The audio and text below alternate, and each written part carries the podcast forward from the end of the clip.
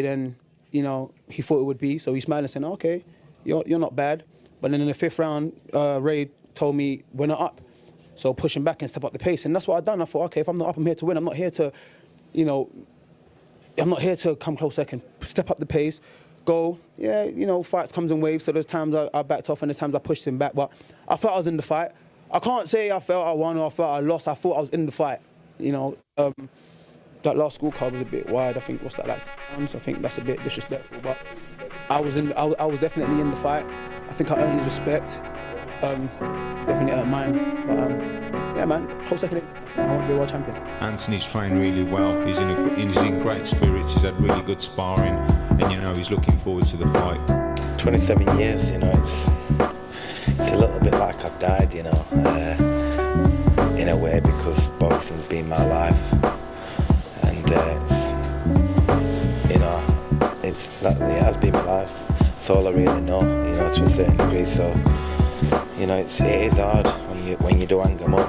When you hang them up, it's hard to uh, tran, you know, transfer into something different.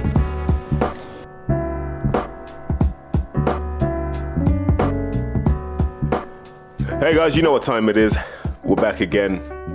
Um, probably a day late, but just life's got in the way, so apologies for that. Um, better late than never, I guess. And you know, for some of you who've gone out for your afternoon runs, Dev, sorry it's a bit late, but I have tried my best. Just a lot going on in the build up to Christmas. You guys understand that, and it's head scratching and frustrating. So, welcome back to the number one podcast in the sport where poor old Eddie Hearn is turning into 2011 Frank Warren. Who had that on their predictions for 2022 that Eddie Hearn would become the person he so despised back in the day for stopping people leaving their contracts, underpaying people, not respecting them, not giving them opportunities? Now all of a sudden he's become that guy, and I guess it shows. What goes around comes around, right? But geez, a lot, a lot's, a lot's happened without anything really happening, right? So let's let's kind of look back on what we've what we've had happen since we last spoke. Um, to start with the UK, for example, Josh Warrington. Yeah, I think Eddie regrets having that that show on the same night as as England played France, right? And there the these these are all big knocks to his ego. I don't want to make this this this part of the section about Eddie, but why not just move it to a Sunday? Could easily done that. Probably would have saved himself a few quid. But what I noticed about that fight was everything after the England game, everything after England lost to France was, man, let's just go and have a few beers, drown our sorrows. And no one really wanted to see Warrington. No one was that interested. No one was that invested in Ebanie Bridges either. It was just a bit of a mess overall, just a complete and utter mess. And that's a lesson for people. We always talk about boxing and football having overlapping crowds, and they kind of do. But they'll always prioritize football over boxing. The love for your football team, the love for your country playing football will always be greater than your love for boxing. It's just how it is. Like, football's in us from when we're born. And that's a, it's been a chasing lesson for all the promoters who try to be slick. And I, you know, I don't think they lost that much money on it, but as as live events go, it didn't look good on TV. But I think things that we need to talk about on that Leeds card. Uh, Ebanie Bridges beat some Australian that nobody knew until Eddie Hearn told us she was the most important person in Australia. And it turns out she wasn't the most important person in Australia. She wasn't that good. Neither is Ebanie Bridges, for that fact. And let's let's address the elephant in the room. I can't tell you today whether Ebanie Bridges takes steroids or not. Quite frankly, I don't even care. She's an irrelevance.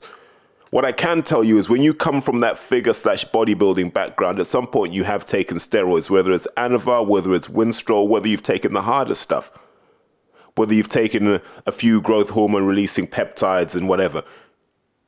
You have taken something.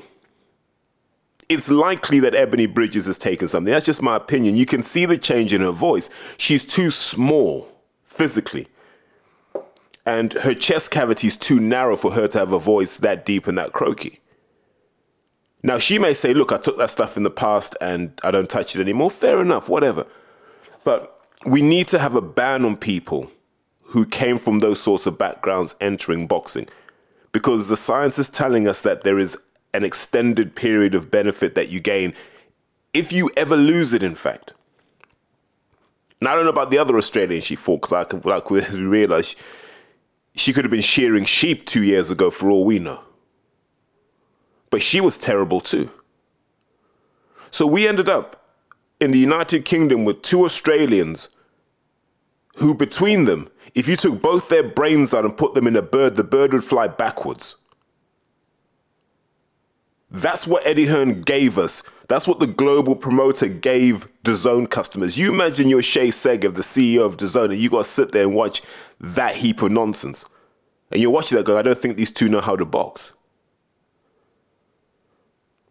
And people can jump aboard this Ebanie Bridges hype train like, you know what I mean? If you find if you find those sort of women who are over the hill with fake teeth and fake everything else attractive, cool, well done to you. But she appeals to incels. That's what she is. Eddie sells Ebanie Bridges to incels. So if you're a guy that's tweeting Ebanie Bridges, if you're a guy that's talking her up, mate, I mean, enjoy your life in the incel club. Not a fan of hers. I don't think she's great for boxing. I think she's a triumph of marketing over everything. And I've never wanted Shannon Courtney to beat someone so much in my life. Because whatever you say about Shannon Courtney, at least, I mean, she took her lumps on, on the circuit. We all know it. Like, look, this is someone who's fought everyone in the amateurs. I remember, and I might be wrong, I think she even fought Raven Chapman back in the day. So she's embedded in the sport. Who's this Ebanie Bridges? And they found her on like the front cover of Zoo or something and said, yeah, we'll just sell this to the incels. Yeah, good marketing by Eddie. Like, not scraping the barrel much, are you? Um, I'm sure other people fought on that card, Hopey Price and so on and so forth, but we're not interested until we need to be interested. Yeah, we're just not. You know, and this is kind of the the matchroom malaise we're going through because they're not on Sky anymore, so we have no reason to care. He can do as many IFL interviews as he wants. We don't watch him anymore. I mean, like unless Umar's doing the questioning, who cares what people say on IFL? Nobody. Absolutely nobody. No one cares what Eddie says. No one cares what Ebanie Bridges says. No one cares what the other unknown Australian says. She may have even, she may have been in neighbors. I don't know. I have no idea. And that brings us to the main event. Josh Warrington, another headbutt controversy, another lackluster performance, another defeat when he's supposed to win. When are people in Leeds going to get tired of the story? This is why people say that sometimes maybe Northerners aren't the sharpest tools in the box. Now, I can't remember the opponent's name. I want to say Alberto Lopez, right? But he's the guy that, that stopped Isaac Lowe. And that's not Mauricio Lara. That's, that's that Mauricio Lara light, diet version, watered down, suitable for vegans and people who read The Guardian. That's not Mauricio Lara. Now, if you follow me for long enough, I've said this. Josh Warrington is the ultimate world British champion. His name is built on fighting Brits who had seen better days. It was Selby, uh, Frampton, etc., etc. That's what he built his name on. And he lost to Mauricio Lara wasn't even the best Mexican. And now he's losing to this Alberto Lopez, who probably isn't even the best Latin American. And so when will people start saying maybe Josh Warrington's not that good? Because you can get away with a lot with a reckless head. You can get away with a lot throwing loads of punches per round. But eventually you're going to have to show some skill, some judgment, some expertise. And we'll talk about Terence Crawford as a good example of this later on. But Josh doesn't have that. He has those things that Brits think make you elite. He's fit, He's reasonably strong and he's energetic and enthusiastic, if a bit basic. And every time the, the matchroom chariots roll into Leeds and they tell us that this guy's in for big fights, and you suddenly realize he's never been in a big fight. He hasn't fought a Santa Cruz, he hasn't fought a Navarrete, he hasn't even fought an Isaac Dogboe. So where's the evidence that Josh Warrington is better than British level. It's not there. Because when you list your great featherweight and even super featherweights, Josh doesn't come in. He doesn't come into that discussion. Now he's probably not going to retire because there's more money. Because like I told you, those those Leeds fans can be knuckle draggers sometimes, and that's not all the fans. But if you're from Leeds, they'll back you to the cowsheds and back, and that's that's a good thing. But it's also like, God, change the record. And I don't know how you fix Warrington. I don't think you do. I think we're just looking at a guy on the downside of his career now. But we're also looking at this guy saying, I don't know if we can take your career seriously until you give Lara an opportunity to to do what he should have done in the second fight. And if you can't do that, why not make a phone call to Top Rank and say, can we get Isaac Dogboe down to finally get his United Kingdom homecoming? Because there's a guy who showed what it's about. There's a guy who put himself in world level. That's not a world British champion. He was a world champion. Gained his belt as a world champion, lost his belt as a world champion, no Brits involved. But if you summarize that card, I guess it shows the decline that Matchroom have faced since leaving Sky. And I want to talk about that in detail later on, but it does. And it shows that Matchroom are actually irrelevant to to where fans are mentally because we're all looking to the future now. We're, we're aware that this is the end of one era, right? You know, you got your all of our perennial favorites are north of 32, 33 years of age, yeah, with the exception of maybe a guy like Inoue. But everyone else, like Usyk's, what, mid 30s? Crawford's mid 30s. Spencer's heading into that mid 30s territory. Golovkin is late 30s. Canelo is early 30s. No, Joshua heading towards mid 30s. Wilder's mid 30s. Joe Joyce is late 30s. So all the people you get excited by, they're all getting old. So now we're looking to this new breed and saying, these guys like Boots Ennis, Vergil Ortiz, the guys we're getting excited about. Hearn's not part of those discussions. And that should be worrying because he's rapidly falling off the face of the earth. And he can talk about being a global promoter. But what's the point of being a global promoter when you bring us Ebanie Bridges and a sheep shearer? So, what is the absolute point of it? You know, and he's going to keep doing that. You're going to keep digging up these these people who are more famous for being extras on Ramsay Street or whatever it is that happens in Australia now, the Henderson kids. And none of us care. Because we've got bums over here that we could be putting on. Do you know what I mean? Ten a penny here. We've got YouTubers here, we've got everything. We don't need Australian trash coming over here. And then you tell us that these are good boxers and these are good fights when we know that they're not. And as boxing fans, I want you to do something quickly. I want you to just reflect and go, how do I feel about Matchroom versus how do I feel about Queensberry? Because for every ounce of deflation I have around Matchroom and their prospects going forward, there's so much excitement around Queensberry. Because Frank's maneuvered everyone, right? Yarde's going to fight for three belts. Whatever you think of Yarde and his record, that's twice he's fought for a world championship. Buatsi hasn't. Olympic bronze medal and all, he hasn't right? The global promoter couldn't even do it for his Olympic bronze medalist. So Yarde does that. Dubois is mandatory. I think that's been called now, hasn't it? So he's mandatory for one of Usyk's belts. Joe is mandatory for the other belt. That's positioning. Sam Noakes moving up the ladder. Archie Sharp needs a bit of politicking to get himself in position too. So once again, let's go back to this question. Where's Eddie? Oh, we've got Hrgovic, and Hrgovic should be fighting for the mandatory. Oh, who cares? Really, who cares? Nobody. We don't care about Hrgovic because we saw Hrgovic against the big Chinese guy, uh, Zhilei Zhang.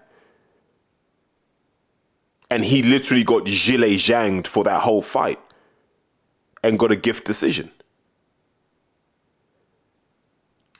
And so I think there are problems there. But for every problem Eddie Hearn's got right now, Frank hasn't. Frank is presenting us opportunities and hope with Dennis McCann, um, even Nick Ball.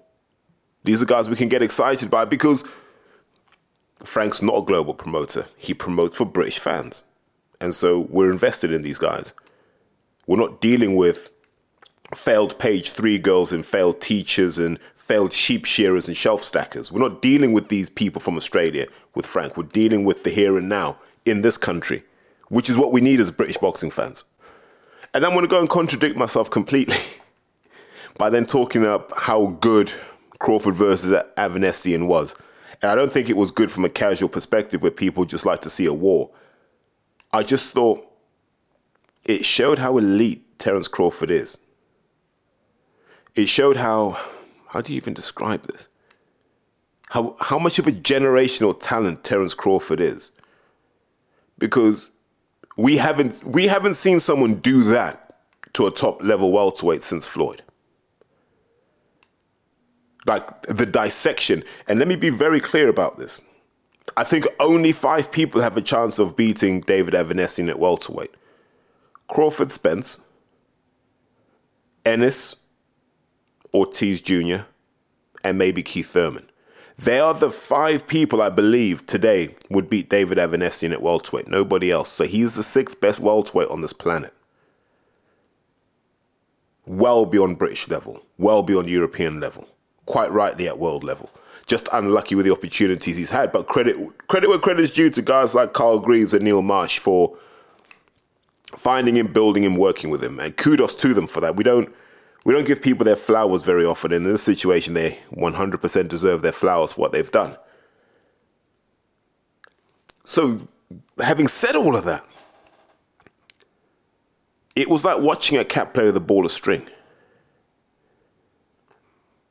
Because I want to say it was a close fight. It was an intriguing fight. It was an interesting fight, but I don't believe Avanesyan won a round. He may have won seconds of a round. He may have won a couple of minutes in total of the fight. He didn't win a round. Didn't look like he was going to win a round. And Crawford did what he wanted when he wanted.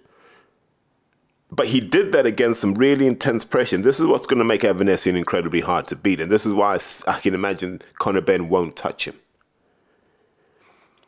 Avanesyan will stand dead in front of you and if you're a guy who likes to throw big, looping, wide punches, he will catch you and he will keep catching you until you lose confidence in that attack and you lose confidence in your ability. And then you'll crumble mentally. And then he'll just take you out. You can't beat someone like a David Avanesyan if you don't have 10 out of 10 fundamentals. You can't. He doesn't allow you to do that. Give some credit as well to Carl Greaves as his trainer for that. But when you go back and watch that fight, we're going to come on to, to, to the ending in a second. But when you watch that fight, there's something that really impressed me about Crawford. And I've only talked about someone doing this once before, and it was in exactly the same round. If you go back to when Josh Taylor fought Ohara Davies, it was nip and tuck. Josh was probably winning, but it was nip and tuck in the first two rounds until Josh felt he had the measure of Ohara Davies. And he came out in that third round and imposed himself physically showed that he was the bigger man in there, the stronger man, could hit harder, could throw faster shots. And he did that to Ohara Davies, and Ohara looked shell shocked. And it was the first time I think Ohara was in there with someone who he realized he was better than he was. And I think Crawford did that with Avanesyan. In that third round, he came out and he let his hands go.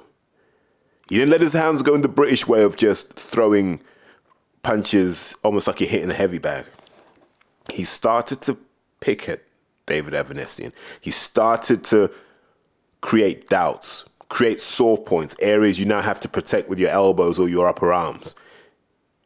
He had David Avanesyan sweating for the first time we have seen him sweating. I didn't even see him stressed this much in the Lamont Peterson fight. And so Crawford does this in round three. And he asserts himself. He stops running around the perimeter of the ring and he says, Right, we're going to stay here now. I'm going to find out if you really want to be on the inside with me. And he does that. He switches up the intensity. And in round four, he does this thing that this is what marks him out as a great for me. It's, it's how many adjustments Terence Crawford can make and how he sequences them. So, first thing is, he changes the, the geography of the fight. So instead of it being Avanesyan chasing Crawford across the perimeter of the ring, it's now actually bang in the middle of the ring and Crawford's happy to stay there.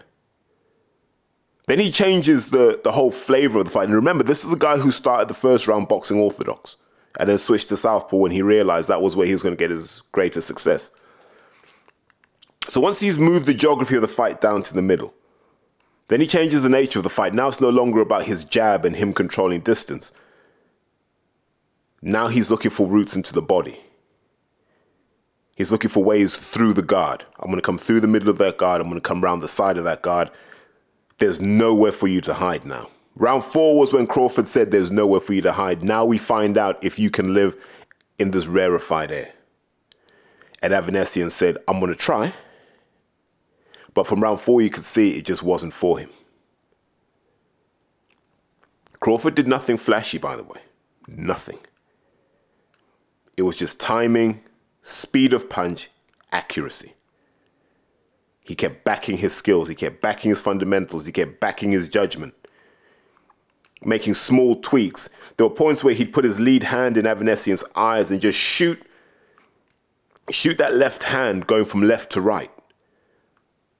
You know, just to make sure that you couldn't get out the way of that shot.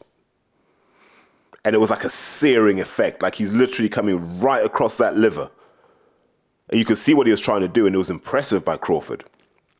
And it started to chip away so that round four and round five, you could see Avanesyan start to slow, start to second guess himself. Because he'd done a lot of good things in the beginning. Now, I don't know if this was a tactical plan. Maybe I'll find out later. But he started to square up to Crawford when he realized there's no point, you're going to get hit anyway. And he wouldn't make a choice on which way to commit, orthodox or southpaw, until he saw what Crawford did which is hard to do. And you've got to give Avanesyan credit for having the the presence of mind and also the training to execute that. And for a while, that had Crawford befuddled. Until Crawford then said, Well, let me just stop running around, giving him space and time to think, and let me stay on top of him. Let me become his problem. And thoroughly compelling to watch. So by the sixth round, Crawford's just there in the pocket. He's got Avanesyan's timing down pat rips that left uppercut through the guard, lifts the head up, right hook to the chin, and Avanesyan was out. He was out. Don't even bother counting that. Good night. Turn the lights out on your way out. Bang. Done. As textbook of southpaw knockout as you're ever going to see, and that's against the sixth best welterweight on the planet. That's not a setup fight. That's not a con job. That's not trying to pull the wool over the fans' eyes. That's a legitimate fight. If you can't fight Errol Spence, that's an acceptable mark time fight for me.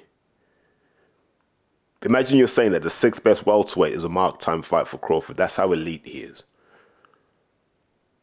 But it's not right to talk about that without talking about the, the glove controversy because that may have played a factor. I don't know. So what happens between the the fifth and the sixth round, the referee notices that Crawford's gloves are disintegrating. That's the only word I can have for them. His Everlast gloves are starting to disintegrate, which isn't great marketing for the brand, by the way. So, from what we were told, those Everlast gloves were custom made for Terence Crawford. Okay, fine. So, if they're custom made, you expect them to have taken measurements of Crawford's hands, unwrapped and wrapped, so you can actually build something around that that conforms with the 10 ounce requirement. Okay, fine, you do that. But what leather and what stitching did you use? Because I don't know if anyone's ever had Everlast gloves. Don't get the Protexes because the leather, it's not even real leather, I don't think. It feels like pleather to me. Or don't get the Power Locks because whatever they're made of, they're garbage. Any Everlast glove under 150 quid is trash. Yeah, trash. They don't last. The padding's horrible. The leather's not that great. But once you get to something like an MX or an MX Pro, even the Elite Pros, that's pretty thick leather. That shouldn't disintegrate. And having looked at those gloves, it didn't look like they used the the MX leather.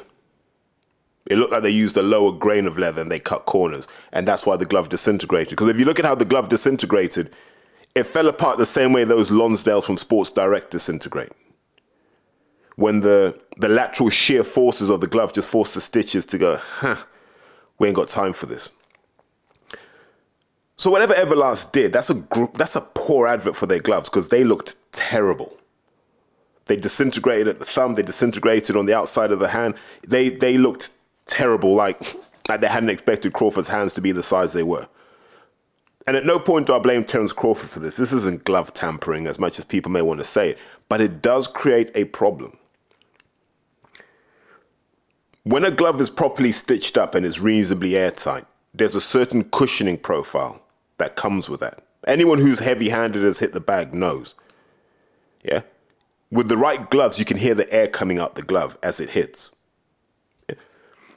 Now, some gloves don't do that. For example, I've had Pro Box gloves and the air doesn't come out quick enough. So what happens is you hit the bag and your fist bounces off and it's annoying. So you never really know if you've sunk it in or not. When glove manufacturers get it right, it's the right amount of air release. So you get the cushioning effect, but you also get the feedback. Now, when you've got a big gaping hole in both your gloves, what happens is the air just flies straight out.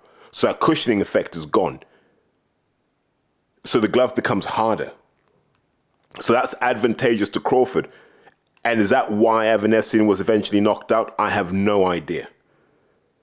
But in that situation, I don't know. I don't know what you do. So I think that what the referee said at the time, and give the referee credit, I forget her name, but she was a really good ref in, in the whole fight. So what the ref said, as she went over to the, to the commission, she said, "Guys, have a look at these gloves.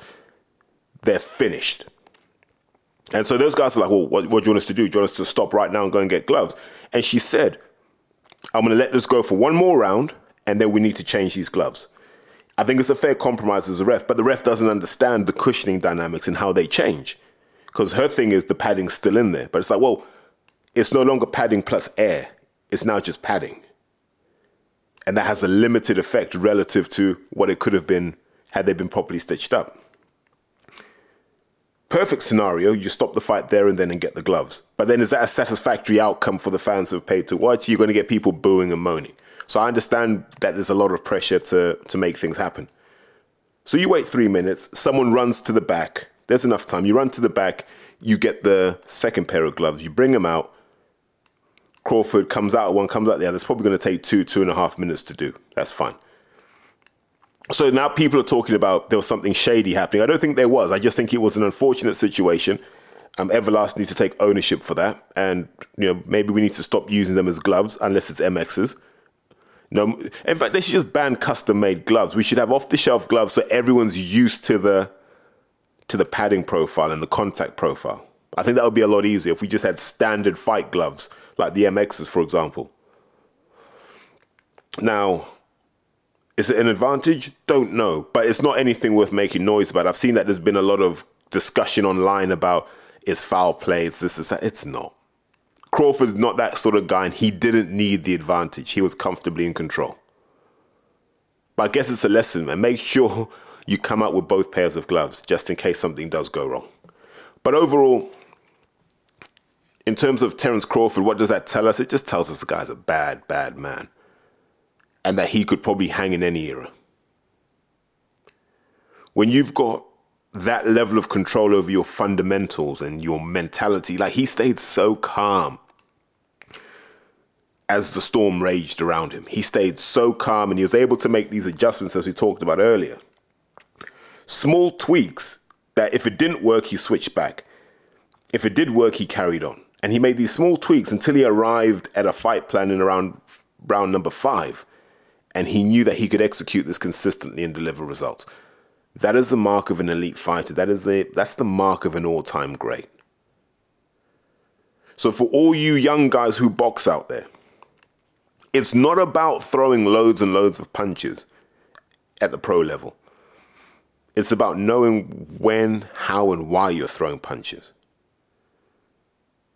And a lot of people don't take that part of the game seriously. A lot of people don't work on the intellectual side of boxing, the strategic side of boxing, because you could save yourself so much, so much risk by understanding what the right thing to do is, when, how, and why.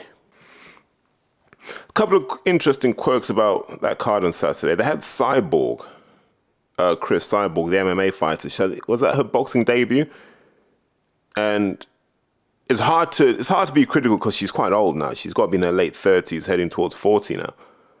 But as a light middle, she looked absolutely terrible. Remember, there was a time people were talking about her and Katie Taylor having some kind of crossover match, or her and Claressa Shields having some kind of crossover match if I'm Hannah Rankin right now, I'm asking for a cyborg fight. Like, let me get my money. Let me get my my global attention. I'm asking for that fight because I think Hannah Rankin steamrollers cyborg.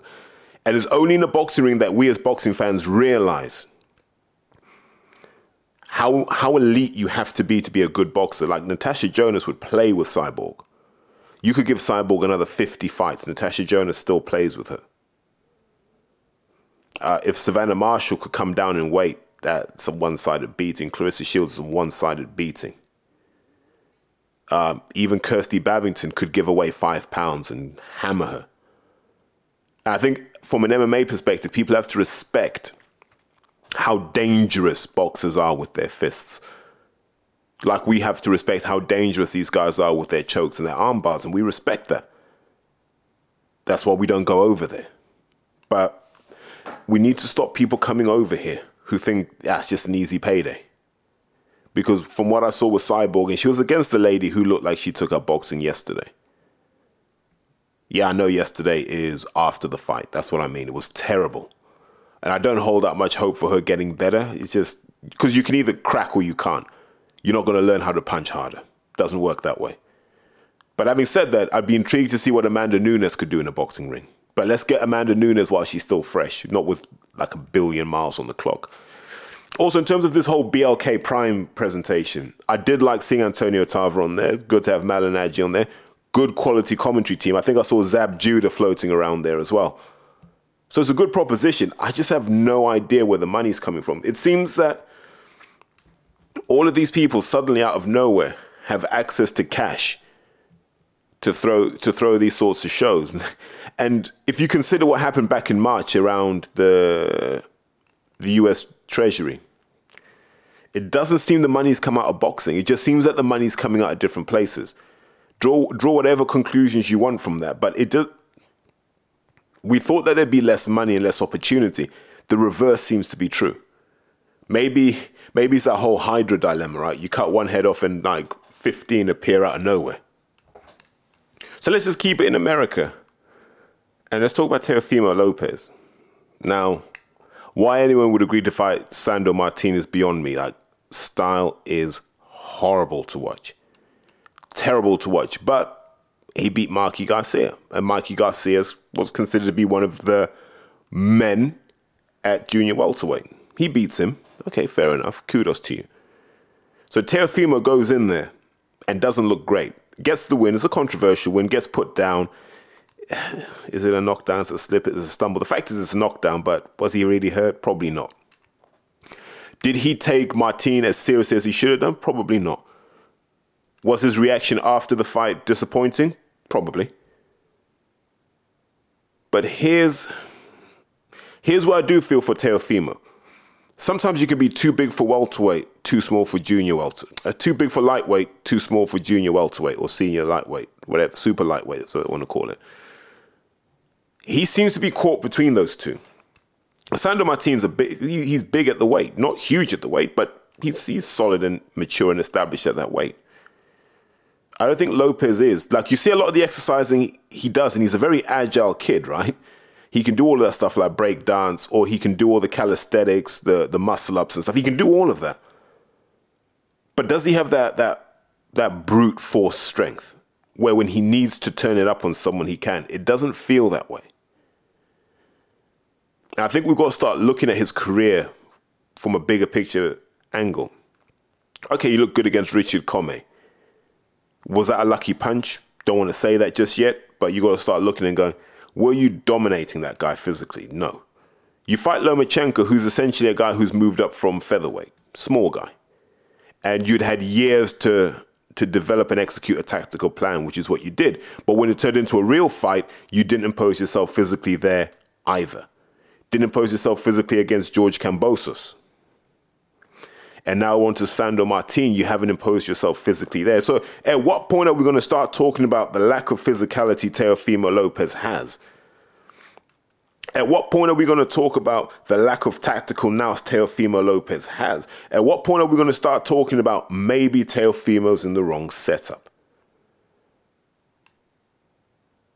At what point do we want to have that conversation? Because it feels like the talent's starting to slip away now and maybe he needs to be around someone who understands where he's going wrong. Because I think from, from all of our armchairs, we can see that it's not quite right. He's not as polished as someone like Devin Haney. He doesn't seem to have that brute force that Gervonta Davis has, nor does he have that, that innate speed that Ryan Garcia has. He's like a like a really good fundamental based boxer when he wants to be. But when it gets messy and physical, as much as he likes to see himself as a brawler in this, he doesn't seem able to cope with it. That's why he's getting dropped. He wants to be the bully in there without doing the bully type work. Is he spending enough time building up that, that foundational strength? Is he spending enough time making sure that he can impose himself physically? I don't necessarily think so. So you look at that and go, what would Tank do to him? I think Tank would put him down a few times. I think I think Haney might be better suited to him because Haney hasn't got that that pop in his shots. Ryan Garcia has. So what do you do? I think if you're Lopez, you start making changes now before the big money fights start rolling in. Because remember, he had all the belts and he lost them to a guy who couldn't lay a glove on Devin Haney.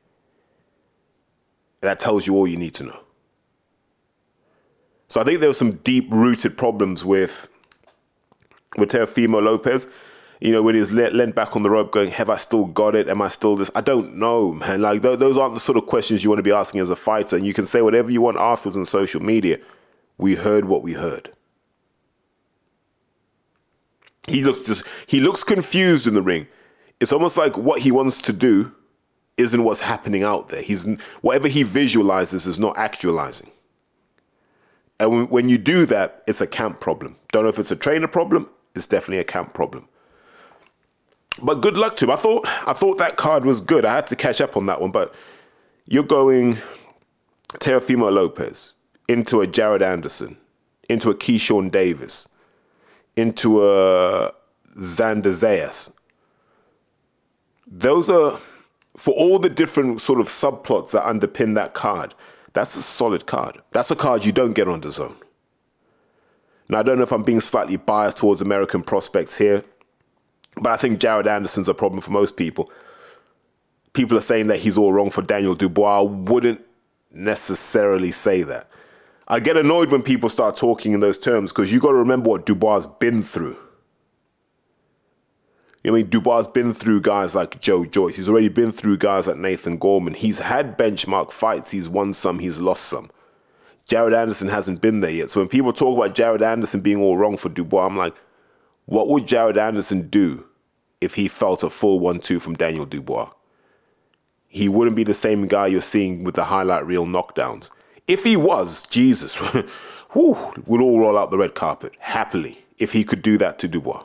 If he could stop Daniel Dubois, you shoot straight into the top 10 of the heavyweight division immediately. I just think it's a lot easier said than done. But credit to Bob, like of all the the stick Bob's been getting from people like Eddie Hearn saying he's past it, has he still got ambition? Bob Arum can put on solid cards on a week by week basis, cards you wouldn't moan about. The global promoter can't do that. He's giving us sheep shearers, goat herders, and whatever whatever else he can get his hands on, which is somewhat disappointing, if I'm being honest. So, if we just move from Madison Square Garden all the way to to Tokyo and Paul Butler versus uh, I don't even know how to say Inoue. We'll, we'll just say Inoue. I can't even say the Naoya Inoue. Did I say properly? Don't know. Um, where do you start with this? When the fight was announced, I think people thought this was going to be a one-sided hiding, right? Um, I never believed that because I don't think Joe Gallagher would ever put a guy in for a one-sided beating. You know, we're not. There, there are other gyms in the northwest that would send you abroad for a stag do. I don't think Gallagher's gym's one of them. So Butler goes in with Inoue, who is a monstrous puncher. And I think I tweeted this the other day, and I said what I really like about Inoue is, is I don't know if he's done it himself or if they've just told him. He's almost found this range where his punches have the most effect, and he doesn't step outside of that. He doesn't step inside of that. He stays within that range, and because of that, all of those shots have an effect.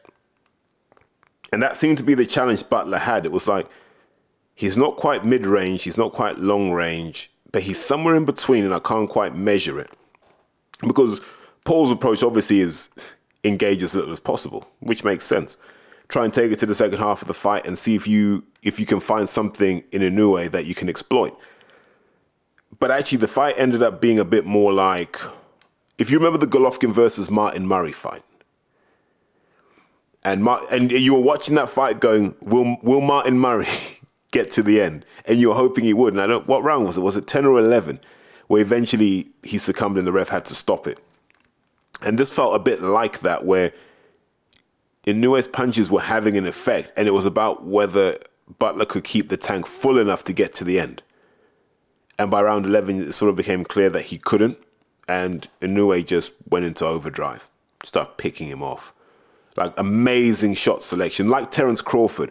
There's a beauty to guys who who target every punch. Because you could be like some some boxers will just bombard you until the ref has no choice but to stop. But then there are other guys who are just hurting you with every shot, and the ref is looking, going, "Ah, oh, no, these are all hurtful shots. Got to stop this one." So, am I going to make fun of Paul Butler for getting stopped by a Inoue? No. That was probably how the fight was going to end. But the fact that Paul Butler acquitted himself better than most, as a British boxing fan, we should applaud that. I don't know what you do next with Butler at bantamweight. We're not really a bantamweight type country, so I don't know what you do now with Paul. You know, that'll be up to, to him and his team to to determine. But if you're a Inoue now, you might want to try super bantam because I just think he's he's so good, like freakishly, freakishly good. He's so good. Is he pound for pound number one? No. And the reason I say that isn't down to anything he does in the ring. It's just down to are those the kind of guys that we're going to reward? You know, can I mean can these little guy knockouts really equate to welterweight, middleweight, light heavyweight knockouts? I don't necessarily know.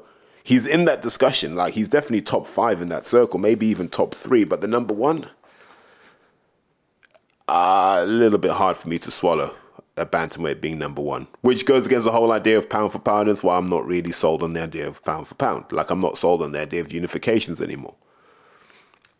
But big, big tip of the hat to him for for dominating where he can dominate. Just like to see him at super bantam, see what he can do, see if he can get as far as um, featherweight, and then we shouldn't demand anything beyond that. Like anything, anything up to featherweight, and he's done himself proud.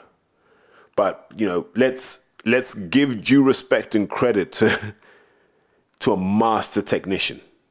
I think a lot of current boxers can learn from Inoue how to how to get the right kind of torque into your punches, how to get the right kind of distance, all these things that make someone truly elite, like Crawford, how he manages distance, Errol Spence, how he manages distance, the Charlos, how they manage distance, um, Usyk, how he manages distance. All of these guys, even Fury, that's what that's one of the factors that separates guys who are good from guys who are great. The ability to control even the smallest of variables to an infant, infinitesimal degree. There's a real skill in that. There's a real um I was gonna say it's not holy, it's there's a real magic to that. And that's what we should be applauding. So kudos to Inoue for that. Um, I think I've probably done a once round the houses on that. Um, what else has been happening in my world? So we had a show on Friday night. Um, so Wandsworth Boxing Club home show. Uh, invited Denzel Bentley down to to hand out the trophies. Um, what a superstar that guy is because he didn't have to do that. Like he could have even said to me, "Mate, I'm tired. I've had a long year. I need to rest." He came out for that. More more than hospitable to everyone that wanted a picture, everyone that wanted to talk boxing with him. More than hospitable. I don't know how many other guys are doing that actively. I know guys like Spider do it, Josh Buatsi do it, Dan Azeez will do it. There are a lot of guys who do stuff like this, and it's it's appreciated. But there are also guys who, once they turn pro, disappear. So they never get to impart knowledge and wisdom into the next generation coming through. Because Denzel's able to look at these kids and go, see where you guys are now? You're starting before I did. So you have a real chance to do more than I did in the amateurs and maybe more than I will do in the pros. But you got to take it seriously. Like he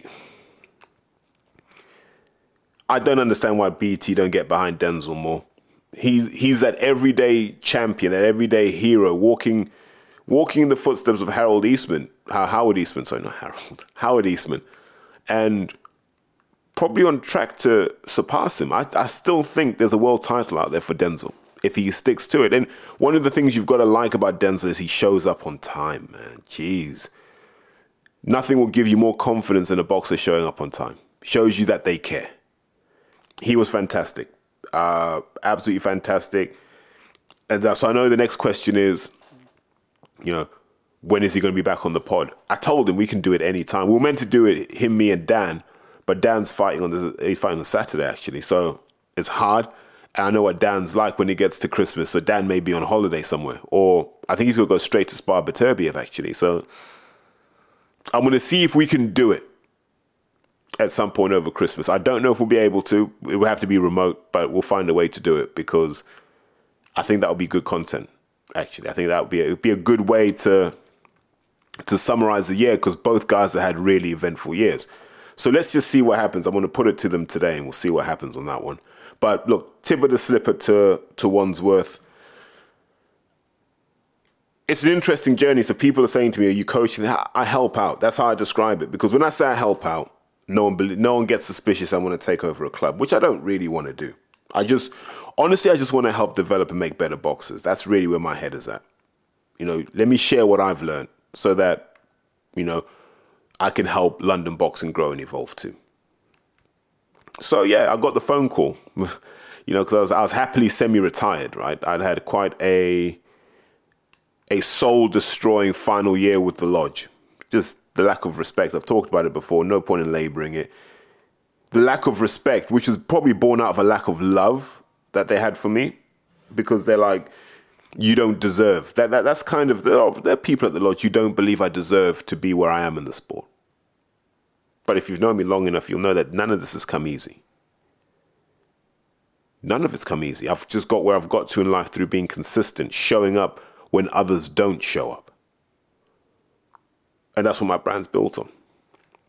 So I was happily being semi retired, helping on a few special projects here and there, getting boxes ready in certain areas. It was fun. And I got a phone call. And it was like, man, what, what are you doing? And I was like, semi retired. Do you want to come back and coach? I was like, no, not full time anyway. I just want to, I want to come in when it works for me. And when it doesn't work for me, I don't show up. And people can say that's a lack of commitment. It's not. It's an appreciation that a lot of life passed me by while I was obsessed with making champions, and I, I didn't get much from that. Right? I didn't. I didn't get a knighthood. No one sent me a WBC title. No one sent me a medal. No one sent me anything. And I've used this quote before, but I remember being sat with Mick in 2011. And I was talking about going into coaching properly, and Mick just said, It will never give you what you give it. And he said to me, My advice to you do it for as long as you enjoy it, and when you don't, leave it. And I've always taken him at his word.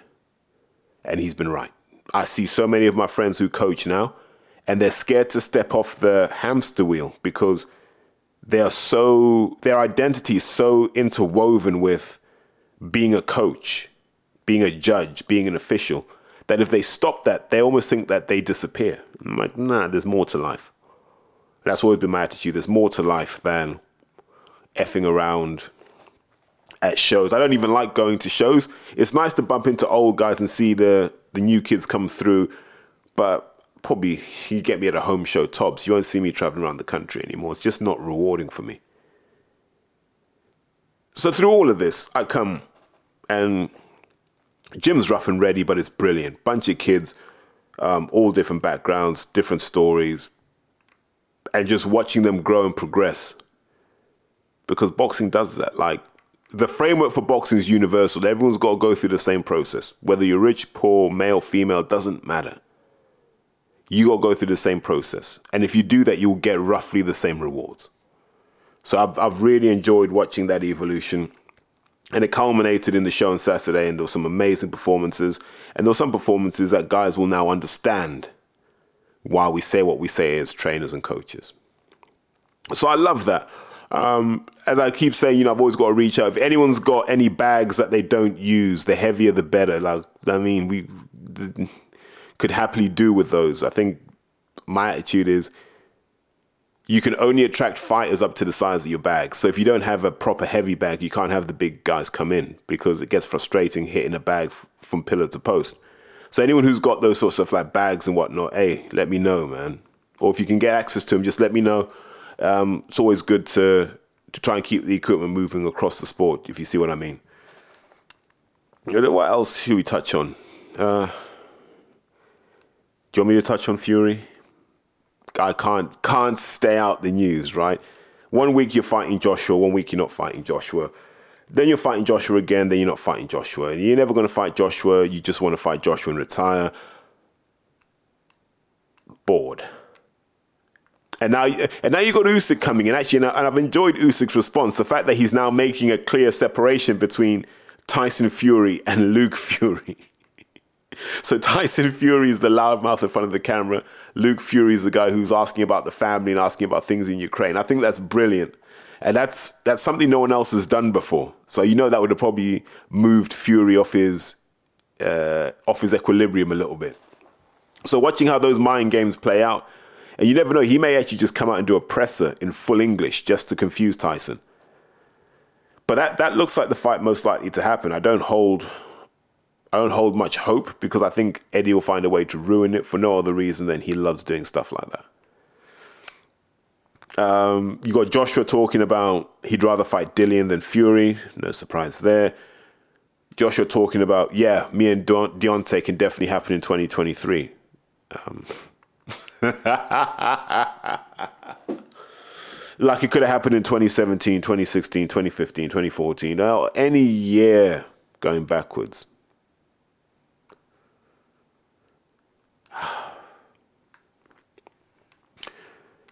Maybe maybe we need to ban boxing media. Maybe life was better before IFL because we didn't have to hear all this nonsense. We just got told when fights were announced, and that was it.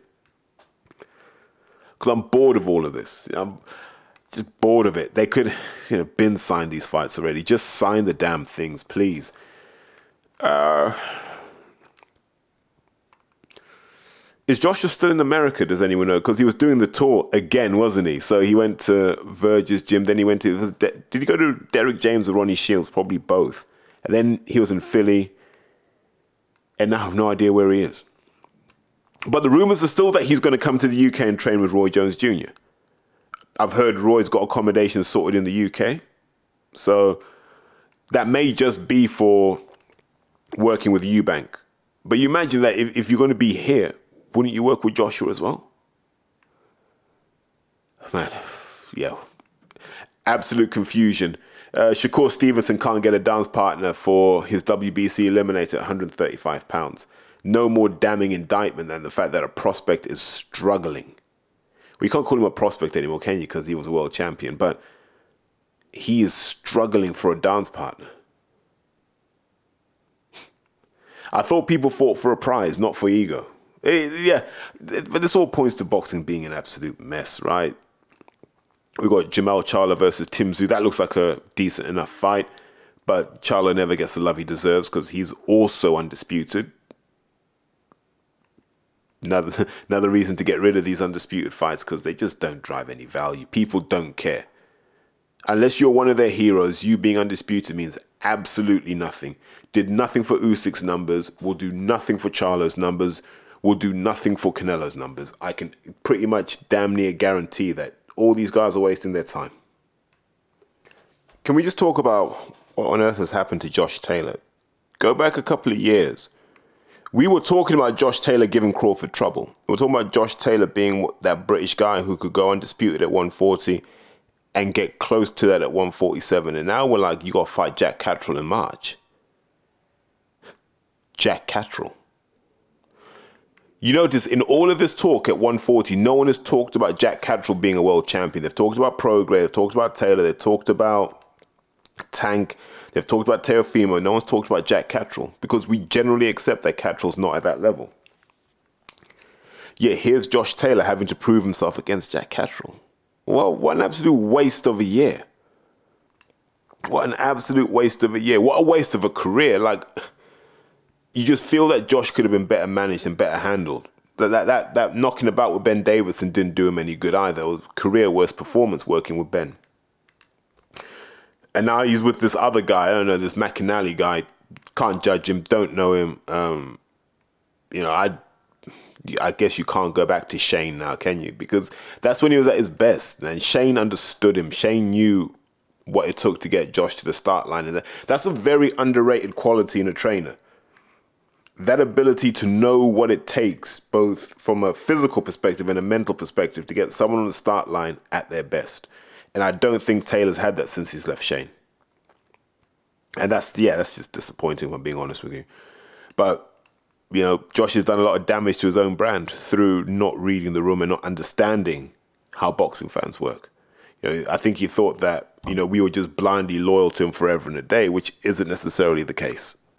Guys, can I close off by talking about Lawrence Okolie and the Okolie situation, which, as titillating as it's been, it's one absolute, one absolute, one absolute mess, one absolute disaster. And who would have thought that Lawrence Okolie would be the hill on which the Eddie Hearn reputation would die on? Because I definitely didn't.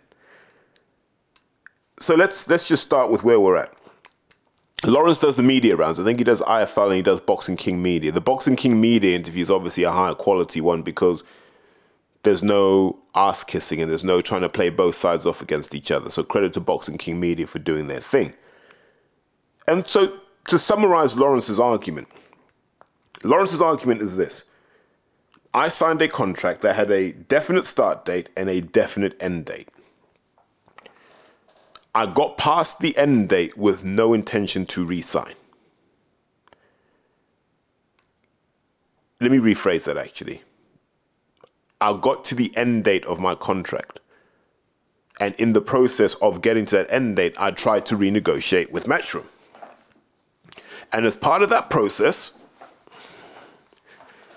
I looked at where else I could go, and there was, te- there was a very tempting offer from Sky, which I presented to Eddie Hearn in good faith. Yeah, because you wouldn't do it otherwise. In good faith, I said, look, here's what they are offering me. I don't need you to match that, but can we at least get somewhere close to that? And Eddie said, nah, we ain't going to do that. We've got one more fight on the contract and let's see. And so I think Lawrence's argument back was, I don't know if you've got one more fight. We've done all the contracted fights. The date is done. There's not one fight that I said no to. Right? So that's Lawrence's position. So based on that, what Lawrence is saying is, I don't have to fight for Matchroom anymore. The contract is done. We didn't agree to an extension. Well, he's saying he didn't agree to an extension. And so that's the tone of the interview. There's, there's all sorts of other stuff about, you know, Eddie demanded 500 grand for Lawrence to leave and so, the sort of stuff that often happens behind the scenes when egos are involved. People just start talking nonsense. Think of everything I've done for you. You know, you wouldn't have got anything like this at Frank or anyone else. He, Eddie turned into a jilted ex girlfriend, from from what I'm hearing in that meeting, and it got pretty uh, effeminate, is how I would describe it. And so so Lawrence then goes, Look, guys, check through the paperwork. Are we on solid ground? I think the paperwork was also checked by somebody else. I don't want to reveal names because it may add fuel to the fire. But someone else was able to verify to interested parties that Lawrence was out of his contract. And it really turns upon whether he's done the required number of fights or whether there's one more owed because he wasn't able to fight Glowacki during the pandemic. Right? And so here you have these kind of in, inconclusive arguments on either side. So then Eddie gets asked the question. And Eddie, being Eddie, unable to read the room, unable to understand where the chess pieces are on the board. You know, he's playing chess like Stevie Wonder at the moment. So he comes out on the offensive and says what Lawrence says is incorrect. So my first thing is, why would Lawrence come out and lie? He doesn't need to. Yeah, he, he'll do what he does regardless. He doesn't need to. So now you're starting to get the impression that the, the real liar is the man from Essex, as always. And so, so, so, so, as the discussion with Eddie goes on, the, the main themes of what Eddie said, we can break it down to these. One, look at what we did for Lawrence. We delivered everything we said we would for Lawrence, which isn't actually true, by the way. If you have any idea how many fights Lawrence was promised that were never actually completed on, you'd realize Eddie's lied continuously to Lawrence. He has promised and not delivered on numerous occasions. I'm not at liberty to talk about those, but he has. Ask yourself the question why the hell wasn't Lawrence on that last AJ card?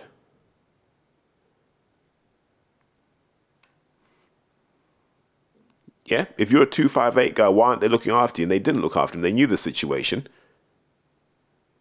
It's almost as if they were keeping him to elongate his contract. It looks like collusion. And if I can figure that out, I'm sure the people around Lawrence can figure that out. It's a dirty, dirty game. So the first argument is look at everything we did for him, which, like I said, isn't true. They should have done more. He should have unified by now. Makabu was available for a hundred grand for unification. They didn't even push forward on that. second thing he said was, I've lost money on this guy. At least help me make some of that money back, right? Is the subtext of what Eddie was saying. Uh, what money have you lost exactly? When he headlined against Chamberlain, you didn't lose money there. I don't think Eddie's lost money where Lawrence has headlined because I don't know if there's been money to lose. So in net terms, I'd like to see the numbers because don't forget, Chamberlain versus Okolie did it did half the O2 comfortably. So it did about 10, 11,000. and you weren't paying those guys half a million each. So where did the rest of the money go? How did you lose money on Lawrence? I don't think you did. I just don't believe you can.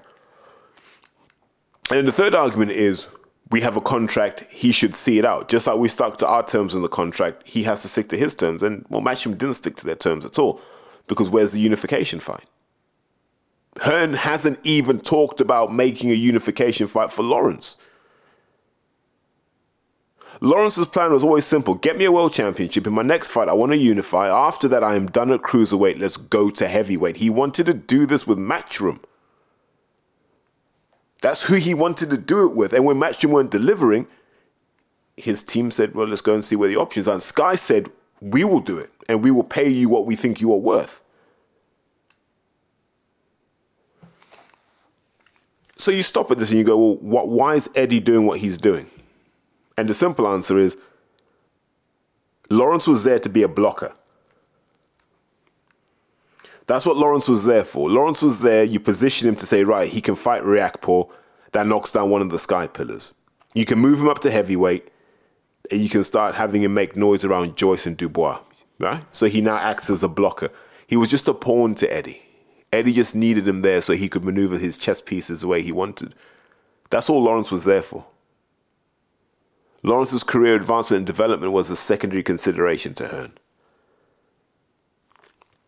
That's both heartbreaking and disappointing. Just a piece of meat. That's what he was there for. At heavyweight, he would have been a blocker. And he would have been a for, for, formidable and ferocious blocker. At Sky, now think about this. You go to Sky, and Sky get you that Makabu fight. Like I said, Makabu's available for about 100 grand. You can unify. You go up to heavyweight, all of a sudden there's a chance to push this guy through the IBF ladder.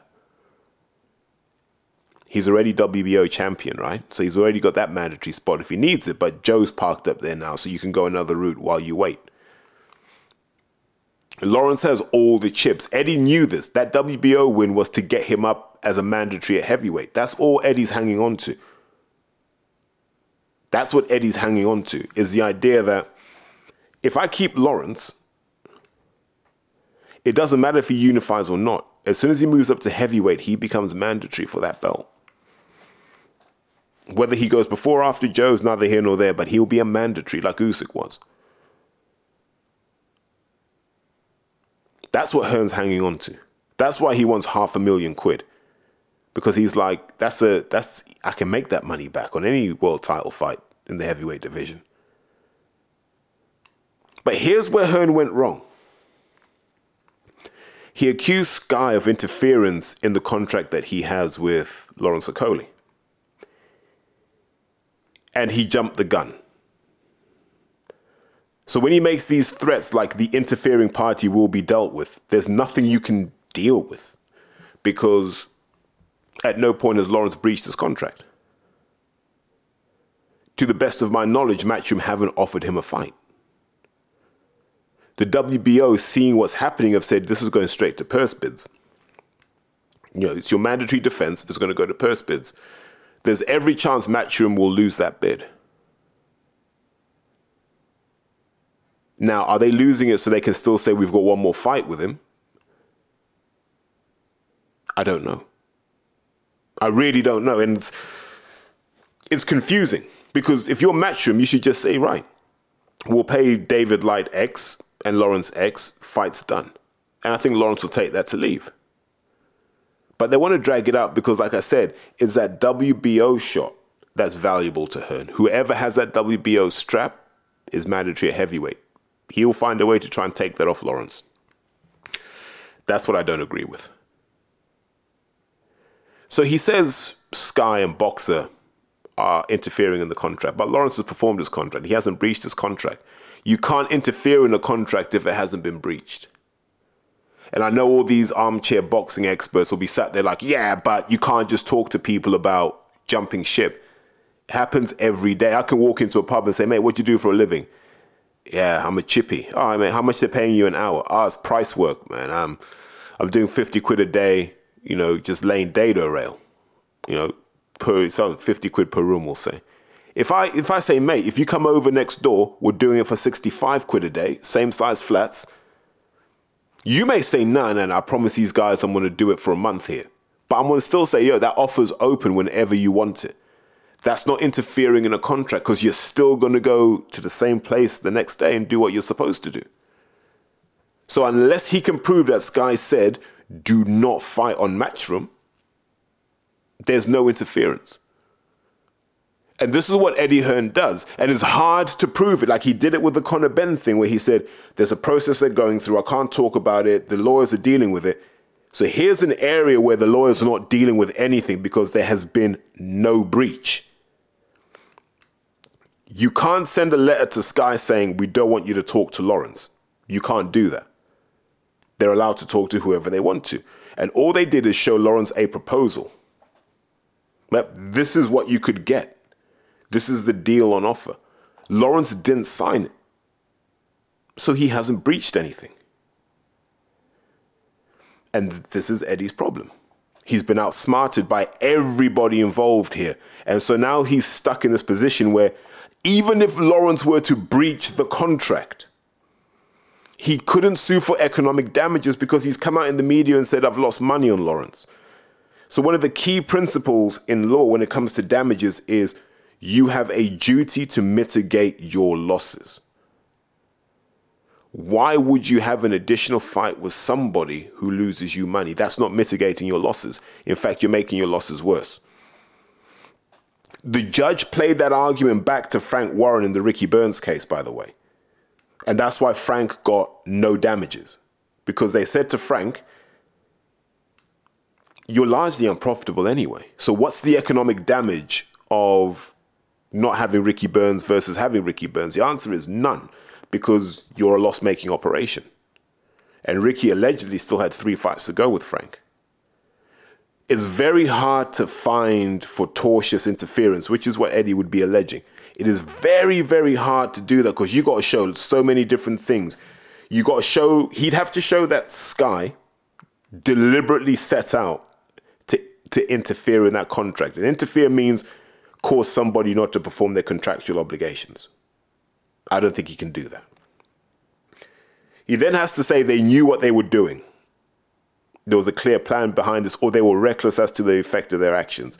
Don't think he can do that.